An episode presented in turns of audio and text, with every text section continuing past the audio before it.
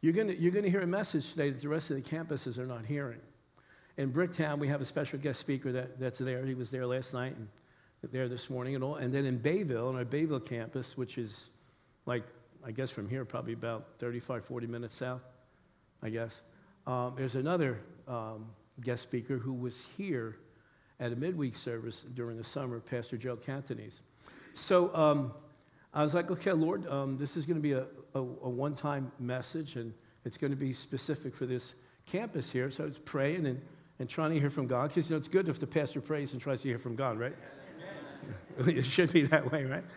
And so um, a message kind of dropped in my heart that I wanted to deliver you. And it's kind of like if there was a sequel to last week's message, this would be it. Because I don't know if you've ever had the experience to teach, uh, if you ever had the experience to conduct a Bible study, what ends up happening is as you're presenting your material, you start hearing other stuff on the inside. And so very much, it is very much true that as you teach, you learn. And so there was some things that kind of stood out from the series that we had over the past two weeks about uh, relationships. How many were here for that? Uh, how, many, how many enjoyed that? How many, how many was a blessing to you? I'm sure Pastor Rick did a fantastic job here. So, so here's what I want to share with you. Just let me review really quickly because last week and again, we finished that two part series on relationships.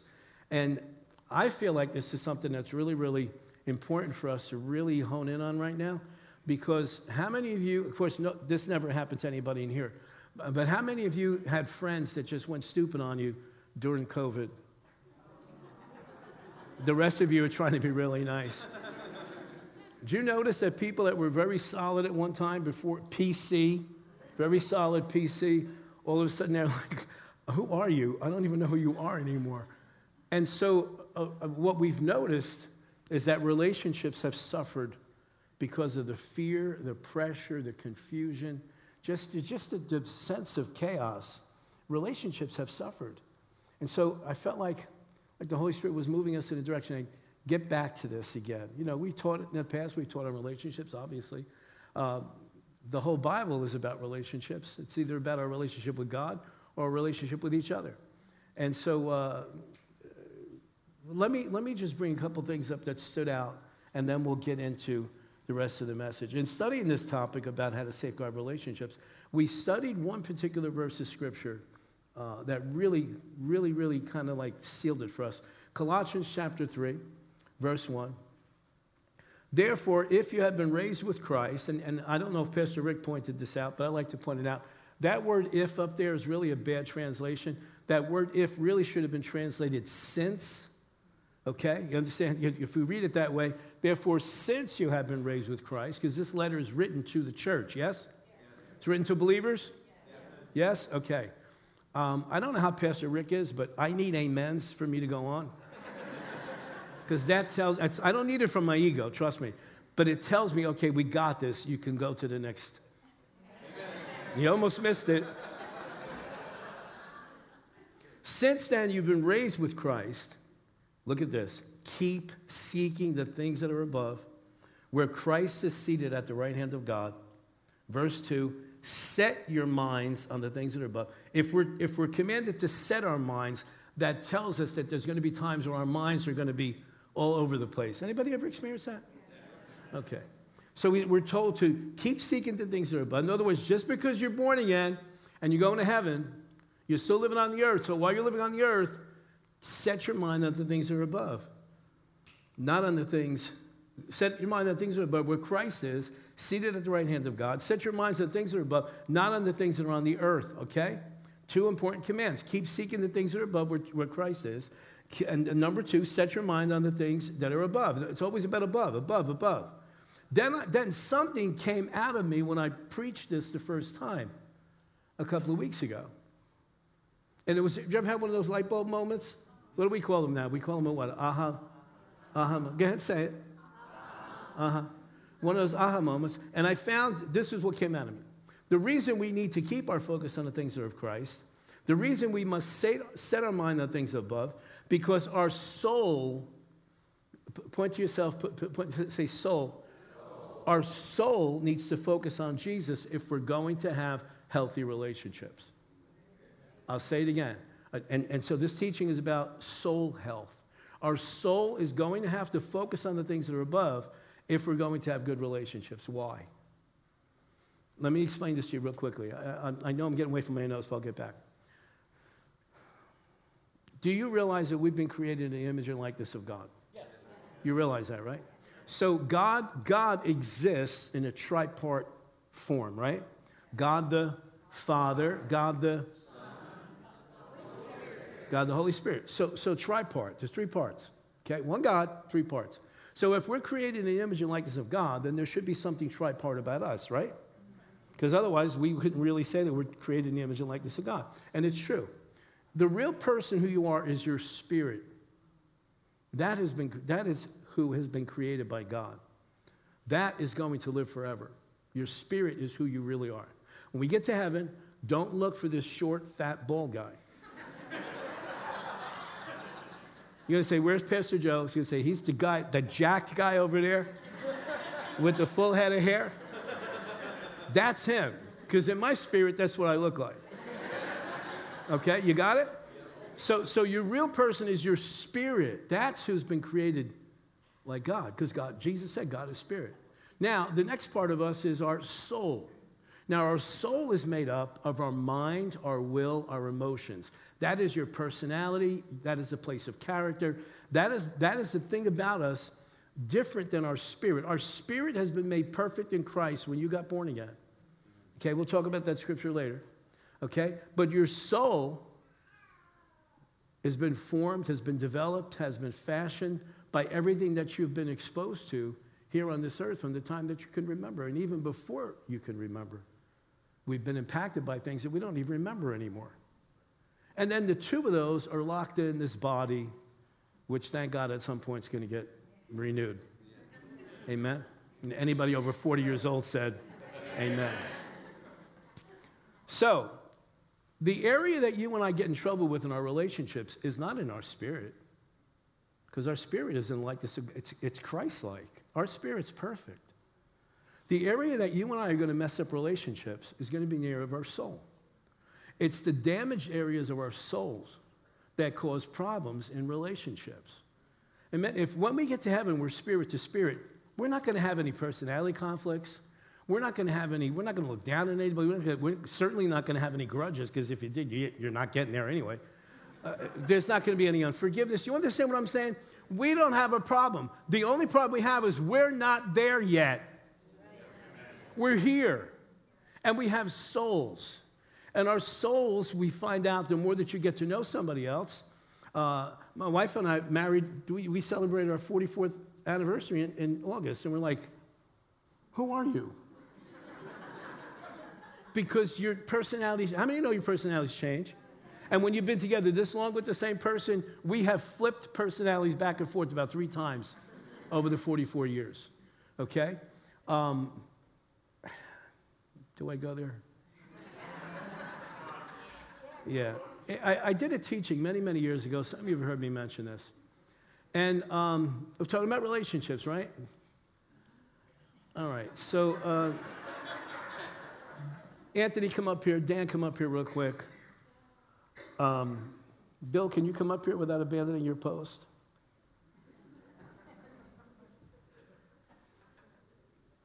Um, sir, can I ask you? How old are you? Beautiful. Come on up. now let me put let me put you in some order here. We're talking about souls. We're talking about relationships. Come over here, sir. Just right here. I'll go from, from, this, from this sample. Ladies, this is who you fell in love with. Amen.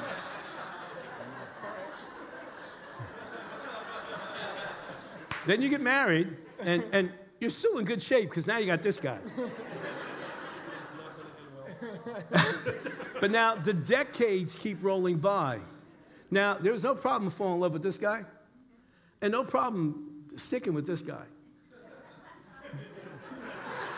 I love you, Pastor. But about 25, 30 years later, this is who you got to fall in love with. And then once you retire, This is who you're going to spend all day with. so the point is, your soul's got to be healthy. Otherwise, you're not going to transition from here to here in a healthy way. And we're joking around and making light of it, but it's serious because you see, if your soul's not healthy, this is why you have people uh, later, later in life that all of a sudden then end up in divorce court after being married for decades and decades and decades and raising children and grandchildren and everything else. And that's not God's best, amen? amen. Now, I'm not, please, I, I'm not trying to shame anybody, I'm not trying to offend anybody. What I'm trying, the point I'm trying to make is when we keep our souls healthy, when we get over the damage, when we resolve the issues, when we allow God to just walk us through and navigate through life, you're able to transition to every season of life and still not kill each other. You got this? Can you give it up for these guys?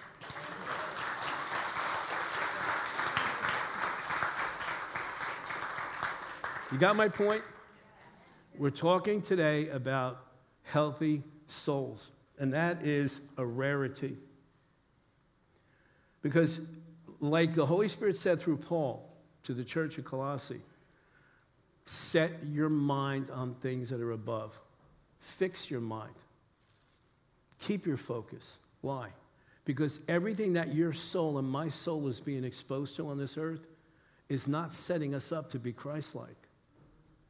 It's undermining our Christian life. It's undermining our Christian walk, if you want to put it that way. It's undermining our relationships because everything you and I are being exposed to through, through media and coming from our society is teaching us to be more and more selfish and more and more self centered. It's all about you. It's all about you. It's all about you. It's all about me. It's all go- you don't believe me? Go to Barnes and Nobles and go find how many books are written there about self self, self, self. And it's completely contrary to, to, to the Christian life. Jesus is like, no, lay your life down. Jesus is like, pick up your cross and follow me. Jesus is like, if you want to be the greatest, be the least.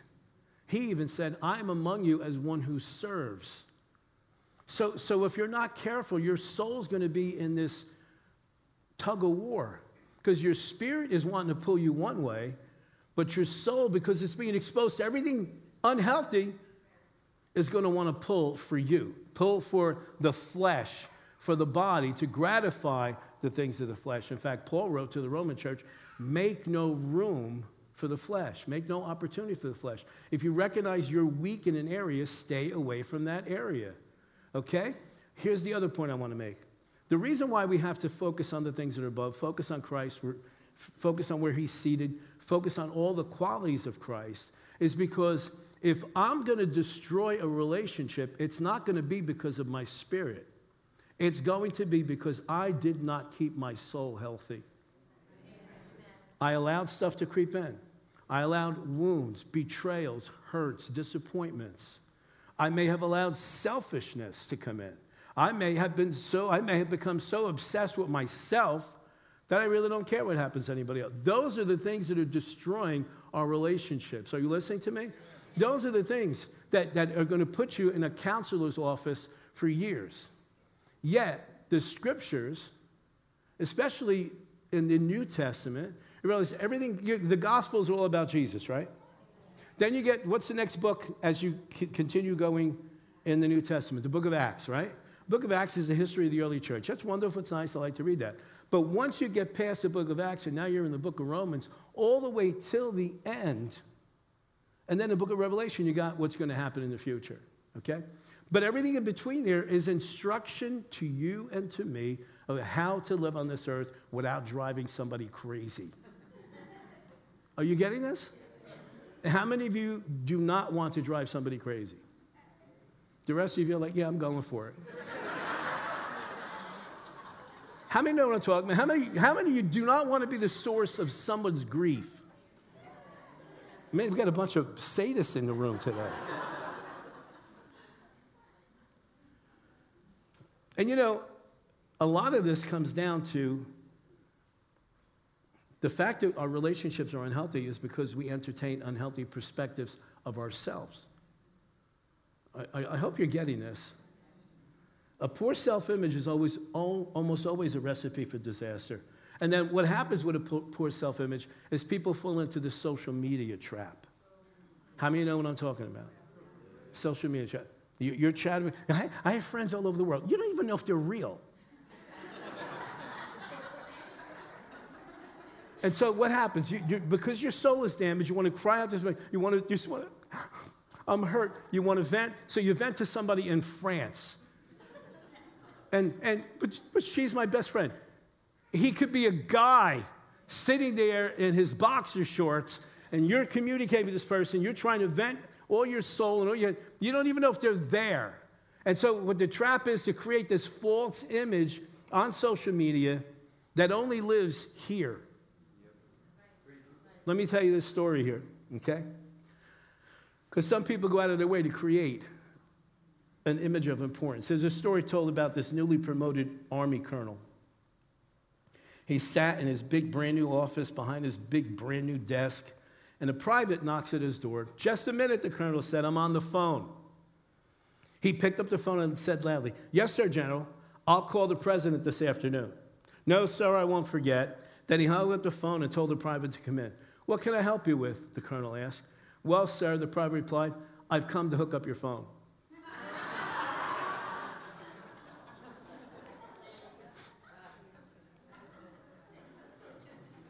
That's one of the ones when you want to crawl under your big brand new desk. But that's the danger of, of, of unhealthy self image, unhealthy soul. And, and truthfully, as we're here this morning, and I believe that the majority of us are probably, would probably identify as born again, spirit filled Christians, we're, we're children of God. The truth is that we still have some unhealthiness in our souls. And that's what we need to be working on while we're here. I've spent many a day praying, Jesus, don't come back today, please. I don't want you to find me like this. Anybody know what I'm talking about? Like, give me a couple of days to get, you know, polish some things up. And, I mean, come on, how many know what I'm talking about? We said, Jesus, come back. No, not today. It's not good. I don't want you to see me like this. And yet, God's already told us what his intentions are for us. In the third letter that John wrote in the New Testament, not the Gospel John, third John, verse 2. Beloved, this is the Holy Spirit speaking through the Apostle John. Beloved, I pray that you may prosper in all things and be in health. Could you say that last, the last part of that verse with me, nice and loud? Just as your soul prospers. That's what God's interested in our soul prospering. Why? Because when our soul prospers, we don't have to hide. When our soul prospers, we can be a great example of the Lord Jesus Christ to those that don't know him yet. Now, of course, this has never happened to anybody in here, but how many of you know of Christians like the last thing they should tell anybody is that they're a Christian? I remember people that were in my life you know, very early on, and I got born again at age 27. From, from about 17 till 27 were probably the worst 10 years of my life. Absolute worst. Uh, wouldn't come out of the room for a few days. It, just panic attacks, completely intimidated. I mean, panic attacks with every, vomiting, the whole bit, everything, okay? Can't tell you how many dinners my wife and I left on restaurant tables because all of a sudden the attack would come on and we'd have to, I'd have to leave. I'd just have to run out of the building. So, um, where was I going with that? Oh, so, so now watch this. At 27 years old, I get born again, and I'm on fire. Nobody's safe. Nobody's. I'm telling everybody about Jesus. And I, will never forget there was an older couple that was in our lives. Uh, could have been our parents that were that age and gotten close to us. They were also in the same type of business they were in. And so naturally, these are the first people I, I went to talk to. And uh, I said, hey, hey guys, listen, uh, I got born again. I just want to tell you about Jesus. And they both looked at each other and started laughing. Oh, we've been born, we've been born again for years. And I went, what? These are the people that, took, people that took me to Atlantic City to teach me how to gamble. These are the people that told me how to cook my books in the business. and when they said that, there was partially anger, like, are you kidding me? You knew about this and you've watched me I mean, I was, I almost committed suicide. Uh, you, you knew this and you didn't tell me? We don't want to be those people. Our souls need to be healthy. Why? Because there's somebody in your life that's dying in front of you. They might be smiling, they may be all dressed up, but on the inside, they're dying. And you've got it. That was a good place to say amen.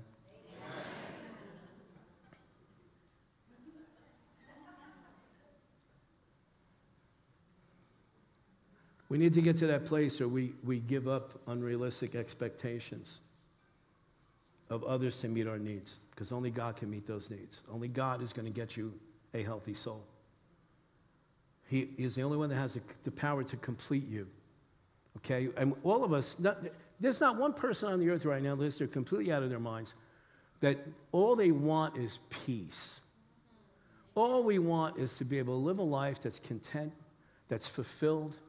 We want to be able to help others. We want to be able to do these things. But man, sometimes we get ourselves in places where we're so messed up in our heads that you find yourself spending all your time just thinking about how am I going to get through this next day? When you're like that, you don't have time to think about the person down the street who may be a single mom who's trying to raise their kids. You don't have time, you don't have the energy, you don't have the compassion in you to think about a family member, a coworker, uh, somebody from your past. All of a sudden, maybe God puts on your heart. You're like, we'll never say this, but on the inside, we're going, hey, God, I got enough of my own problems right now. I don't have the energy to take care of somebody else. I don't have the compassion to take care of somebody else. We get distracted in our minds because every day we're trying to figure out how can I get rid of this thing or that thing or the other thing? Is this, is this making sense to anybody today? Philippians chapter 4, verse 7, it can't be 77, it's verse 7. And the peace of God, which surpasses all understanding, will guard your hearts and minds through Christ Jesus. That's where we want to get. That's where we want to get. And the best way to a healthy soul is to begin to see ourselves as God sees us. You listen, I'm going to say it again. The best way to get to a, a, healthy soul is for us to see ourselves the way God sees us. And the best way to do that is find out what God says Himself. This is how our souls prosper. You getting that soul prosperity? Uh, soul prosperity. You ever get that place where your body finally relaxes, your mind kind of shuts down a little bit, and you kind of, that's how we want to live, right? But we're in a world that's just constantly cranking us up. We've got to be able to hold on to that. The only way to do this is have a healthy soul. So let's find out what God says about it. These are the things that you and I must set our mind on, focus on, keep our, keep our attention on, so that we can be saturated with those in our soul, so that then it will reflect in our relationships and people might actually start to like us. Number one truth get, the, get this in your heart. I would write this down if I was you, put it in your phone, do something. Number one truth that you need to know to start heading towards a healthy soul is that you are deeply and completely loved. You can, you can already feel it like. Jeremiah chapter 31, verse 3, prophet Jeremiah an amazing man of God, wrote this down. The Lord has appeared to me of old, saying, Yes, I have loved you with a, what kind of love? Everlasting love. Therefore, with loving kindness, I have drawn you. You getting this picture? With loving kindness, I have drawn. With, and one translation says, with cords of loving kindness, I have. Can you just see it? That loving kindness. The Bible tells us it's the goodness of God that leads us to repentance, to turn around and to head in his direction. You just get this picture of God just kind of lassoing you, like here, boom, and with cords of loving kindness, with mercy, with grace, with understanding, with acceptance. He draws our hearts toward him. Now, why is this scripture so important? I'll tell you why. Because if you read this in context, the entire book of Jeremiah is about God issuing a warning and a final judgment to the nation of Israel. He's saying, I love you, but you're going to start having to experience the consequences of your decisions. And so Israel's going to go into bondage, they're going to go into slavery. Jerusalem's going to be destroyed, the temple's going to be destroyed. Jeremiah is warning them. Yet there's two amazing passages of scripture. This is one of them. What he's saying really in original language is from eternity past, I have loved you with an everlasting love. And with cords of loving kindness, I'm drawing you to me. Now, I know you've sinned. I know, Israel, you've gotten into idolatry. I know that you put other gods before me. But way before you decided to sin, and way before you decided to wander off, I already committed my love to you. Are you listening to me? You know what the other amazing scripture is in the book of Jeremiah that we quote all the time but don't realize the context? Jeremiah 29 11. It's not in there, so don't worry about it. God says, For I know the plans that I have for you, says the Lord. Plans for good and not for evil, plans to give you a hope and a future. And really, in the original language in Hebrew, it says plans connecting you to a future. But he said that to them while he's declaring judgment over them. He said that to them in the context if you're going to go away for 70 years, I still love you.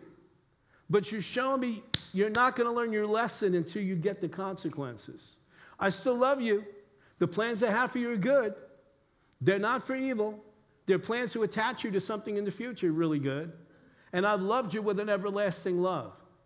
That's amazing. That calms our soul. That causes us to become, why? Because all of us sin. And all of us wander. Our hearts wander. Now, we're here today. And we've got our focus on Him today. We're raising hallelujahs all over the place this morning. But we're going to walk out these doors, get in our cars, and we're going to have to face the world that we face from Monday until Saturday. And sometimes our hearts can wander. And the, the, the, the, worst part about it is when we wake up about Thursday or Friday and we realize that our heart wandered all week, then the enemy comes and says, Look at you. You shouldn't even go to church Sunday. How could you even go there and raise your hands and sing? And what do we have to do to get our, our, our, our soul healthy? We got to remember that we are totally and completely loved. Would you turn to somebody and say that? You are totally. I, look, I want to get through this today, okay? I got some really good lunch plans. Now do it like you meant it. Turn to somebody say, You are totally and completely loved. Add this with an everlasting love. It's committed to us. Amen? Amen? Praise God.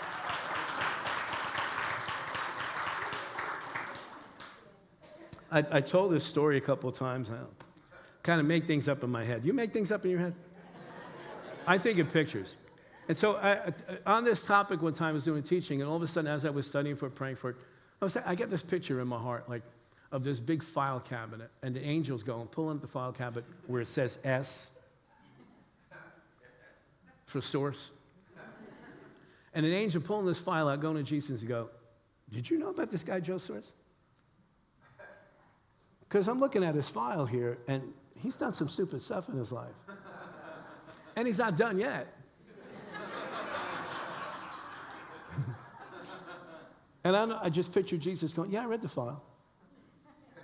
I know. Know what he's like, know what he's done, know what he's going to do in the future. Yeah, I, will keep him. You listening? Because he'll say the same thing about you. Because there is a file. Number two, if we're going to have healthy souls, and if we're going to have lunch soon. Number two, you are totally and completely forgiven. Totally and completely forgiven. I always get this question. And I, you know, I just think about myself. Well, well, Pastor, like, I know my sins have been forgiven, like, by the time I got born again. But, like, what about the sins that I commit since I've been born again? And I'll ask the question well, let me ask you this way Did Jesus die on the cross way before you were born?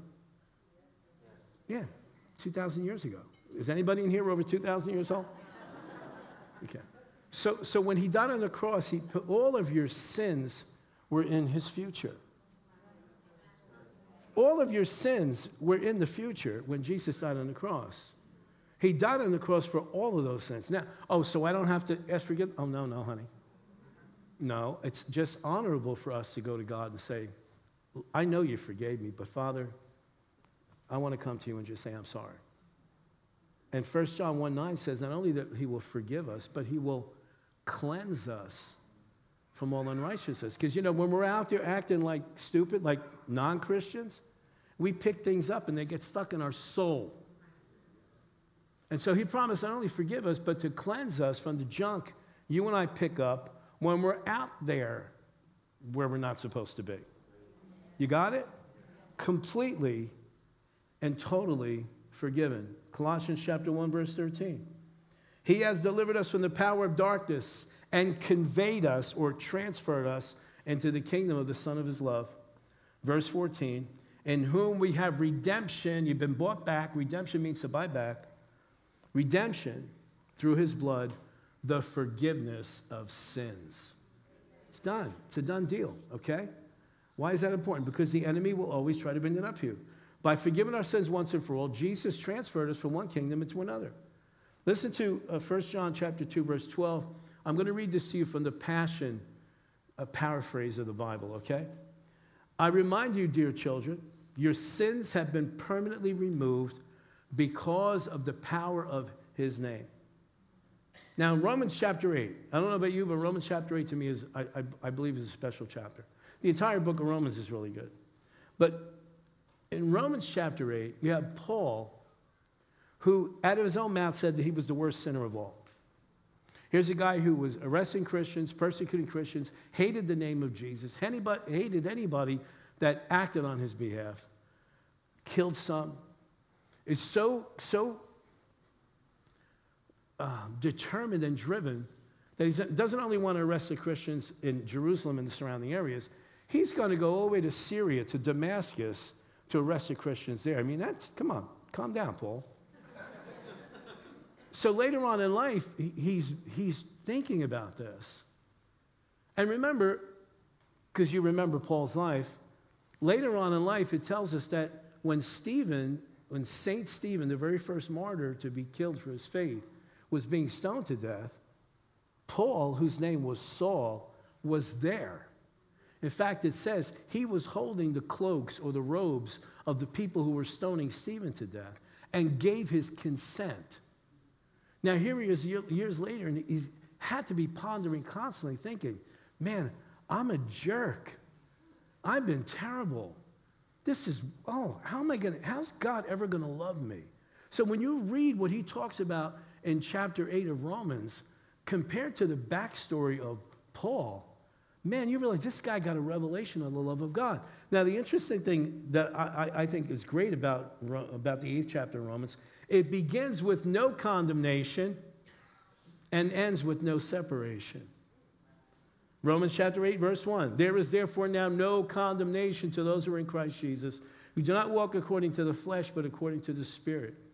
Because we are forgiven, guilty condemnation no longer have a hold on us.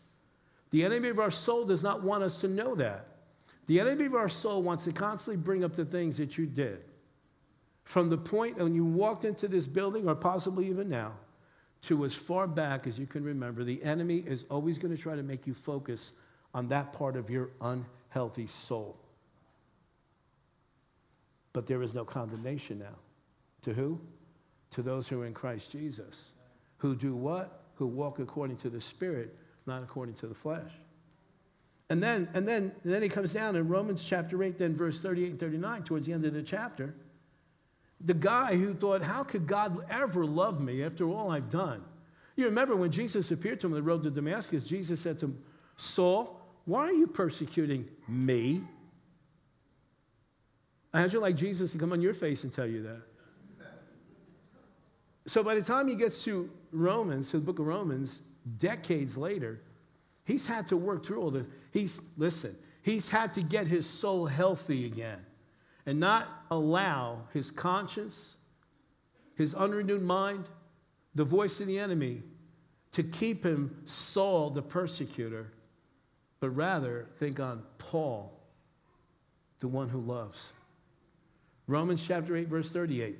This is Paul.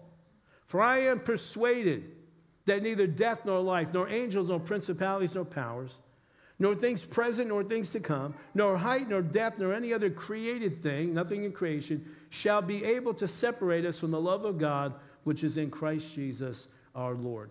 Now listen, if you don't if you don't grasp the truth of this, if you do not settle in your heart forever that number 1 you are totally deeply loved from an everlasting love, and if you don't get it in your soul that you are completely and totally forgiven, you're not going to develop healthy in your soul. And when your soul is unhealthy, you're going to develop unhealthy relationships. Why? Because everything you struggle with on the inside, you are always going to project on somebody else. Anybody know what I'm talking about? You getting this? Number three, third thing, third truth from the Word of God that we've got to grasp and hold on to and uh, digest and let it absorb in us. He, this is, for me, this is probably one of the most important things, I think. I don't know. He is committed to your restoration. Well, wait a minute. I'm born again already. Oh, yeah, you're born again. Where are we born again? In our spirit. Did your soul get born again? No. Your soul needs to be transformed. Your soul needs to be renewed. Your soul needs to become healthy. And, and as we proceed there, guess what? You're going to make mistakes. You're going to fall back. You're going to fail. Oh, Pastor, I don't think you should be speaking that. Uh, can we just be realistic here? Come on, let's not kid each other. What are we going to do? Put like a 24 hour day body cam on you? Okay? You're going to make mistakes. You're going to fall. You're going to wander. These things, or at least you're going to be tempted to. And sometimes we go with the temptation a little bit. So what happens then? We need to be what? Restored. He's committed to that. Hebrews chapter 10, verse 14. This is the scripture I was talking about before. But when I, when I, when I found this scripture, I was like, oh my God, why didn't somebody tell me this like 20 years earlier? Hebrews chapter 10, verse 14. Watch, talking about Jesus now. Watch this now. For, read it with me. Don't read it out loud, but just read it with me. For by one offering, he, Jesus, has perfected forever you, those who are being, come on, being what? When I first read that, I was like, what? This doesn't make sense. For, for by one offering, which is Christ on the cross, he has perfected. Well, if I'm perfected, why am I being sanctified? You catching this? Because our salvation is instantaneous, our transformation is not. We will spend our lives, our entire lifetimes, being sanctified. What does it mean? Be sanctified is a very religious word, very holy word, you know, King James word. Sanctified. What does it mean? To be set apart. So from the moment that you said, Jesus, I believe in you, Jesus, come into my heart, be, the, be, the, be my Savior, be the Lord of my life, you receive salvation instantaneously. You're saved. Your spirit has been made perfect, but your soul hasn't. So he perfects us. So if we take our last breath, regardless of what condition we're in, we're going to heaven. Why? Because your spirit was made perfect in Christ. Because you don't go to heaven based on what you do, you go to heaven based on what He did. Okay? You got this? You're getting this, right? Okay. So, so this act of sanctification now is me getting separated more and more and more away from this world, all the things that I'm exposed to, and, my, and myself being more and more consecrated, dedicated, separated unto God. The more that happens in our life, and the more that we allow that to happen in our life, the healthier our soul's going to become. The more stable we're going to be. The more, what's the word I'm looking for? Balanced. And I don't mean the balance between compromise and walking with God. I mean balanced in God, where you're actually going to be useful to another human being. I think if God had consulted with me when he first put this whole thing together, looking back now, I would have said, you know what, Lord, it might be a good idea that after somebody gets born again, they automatically have to go to like a, uh, like a training camp. where they're isolated. Don't let them talk to anybody else until they get some of these things worked out in their soul because some of us have been doing some damage to other people down here, you know? And so, um, but when you know that He's committed to restoring you, it makes it a lot easier. Um, the enemy doesn't want you to know that. That's why you'll hear sometimes in your mind, oh, God can never forgive you with this one. He forgave you the last time. God will never use you now. God will never use you again. God, God's just, you're out of it now. He doesn't want us to know how committed the Lord is to us. Salvation is instantaneous, but transformation lasts a lifetime. Now, listen to me. God receives us just as we are, but He loves us too much to leave us the way we are. Okay? I got to move quick now. All right? One of the most misunderstood portions of Scripture in the Gospels is found in John chapter 15. Can we go there? Verse 1. Watch. Now, now watch. We're going to go step by step with this. We're going to go quick. You're going to listen fast, right? Yes. Listen fast. Jesus speaking. I am the true vine. My father is a vine dresser. So we got two individuals here. We have the vine and we have the vine dressers, okay? Every branch in me, the vine, that does not bear fruit, he takes away. That verse of scripture used to petrify me. That used to scare the whatever out of me, okay? Every branch of me that does not bear fruit, he takes away. And every branch that bears fruit, he prunes that it may bear more fruit. Verse 3 You are already clean because of the word which I have spoken to you. He's talking to the disciples. Verse 4 Abide in me, and I in you. As a branch cannot bear fruit of itself unless it abides in the vine, neither can you unless you abide in the vine. Abide in me. Most times, this is taught exactly as it reads Every branch of me that does not bear fruit, he takes away. Now, I don't know if you've got a Bible, if you're looking at your phone, or go back to that scripture. No, the next one. Now, in my Bible and in my notes, where it says right between the word fruit and he, there's a little A. If you would click on that or look up in your, in your Bible, you know, you remember books? you go to a footnote, that footnote says that this can be translated lifts up. Now, that makes a big difference. Let me explain to you very quickly, and I hope you'll understand it very clearly. No vine, if you, if you own a vineyard and you're going to make it your business of what? That grape fell in the mud? That cluster of grapes? Cut it off, throw it away. Next one, cut it off, throw it away. By the end of the day, you have no profit left. So this can't mean that whatever doesn't bear fruit, he takes away, he cuts them off and throws them away. None of us would be left. So when you read it, and I went and researched it because it was like, man, this thing has scared me for decades. And I realized that in original language, it's better translated lifts up. Then I did some research and I found out that the vine dresser is the person who's responsible for the condition of the fruit. And the vine dresser goes through the vineyard with a bucket of water and the softest kind of cloth he could possibly get. And when he finds a cluster of grapes, the fruit, turn around and say, You're the fruit. In a nice way, say, You're the fruit. So when he goes through the vineyard and finds a fruit, that's fallen off into the mud, into the muck, where all the bugs are, where all the mold is. He lifts it gently, washes it with water, pats it dry so it doesn't get mildewy and moldy, and then puts it and ties it back on the vine. That's a big difference from anybody that doesn't bear fruit, he takes him away. You getting this? He is committed to us. Why is that important?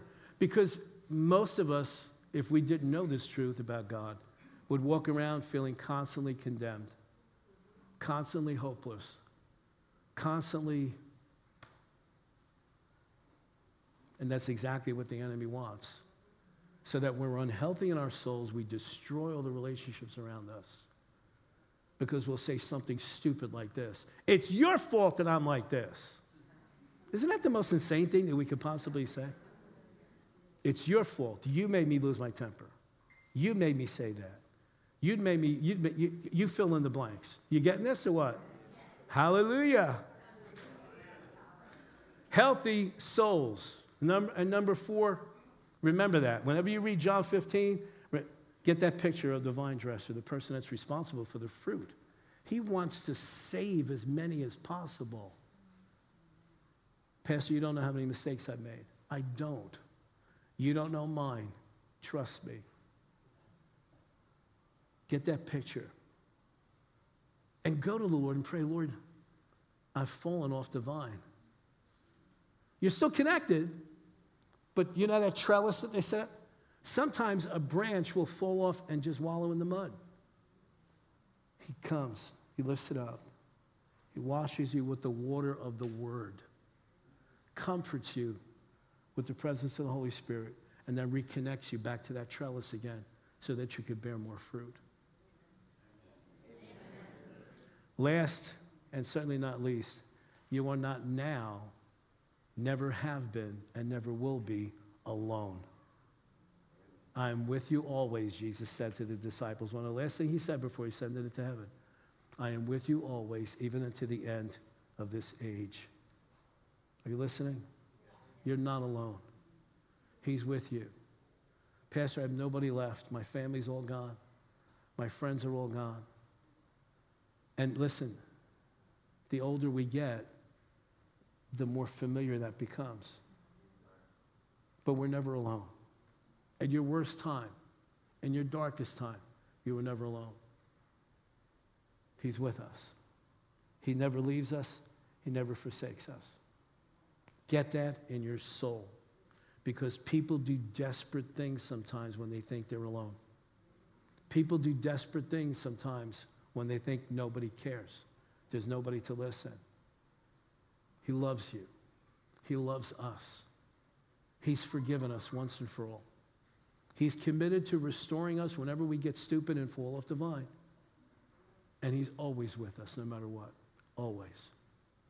That, friends, should create some healthiness in our souls. Push out the stuff. Any voice, any lie, anything you're entertaining that's contrary to those four things, you refuse them. You send them back from where they came from. Cause your soul to become healthy. When our soul becomes healthy, our relationships are healthy and they're a blessing to others. Amen. Amen. I'm so glad that you're all here today. I'm so glad that I had the opportunity to bring this message to you. And I don't know everyone that's here, and I hope that you give my wife and I the opportunity to at least say hello and introduce yourselves before you leave today. So I can't assume that everyone here already has that relationship with the Father through the Lord Jesus Christ. So if you're here right now and you've never had the opportunity to just pray a very simple prayer that just said, Jesus, I believe in you. I believe that you're the Son of God. I believe that you died on the cross for my sins. Jesus, I want you to be my Savior. I want you to be my Lord. I believe that God's raised you from the dead. You've been resurrected. So, Jesus, come into my heart. If you've never had that opportunity to pray that simple prayer, I want us to do that now, all of us together. I want every one of us, and listen, if this is your first time, you say this from your heart. The Bible guarantees that whoever calls on the name of the Lord shall be saved. That if we would confess with our mouth what we believe in our hearts about Jesus Christ, that we receive salvation. There may be some of you that are going to pray this prayer as an act of rededication. Maybe you're one of those grape clusters that fell off the trellis, fell off the vine. And you're realizing today that you need the vine dresser, God Almighty, to lift you up, to wash you and cleanse you, and to reconnect you to the vine again. For whatever reason you're praying that, let's pray it with faith in our hearts.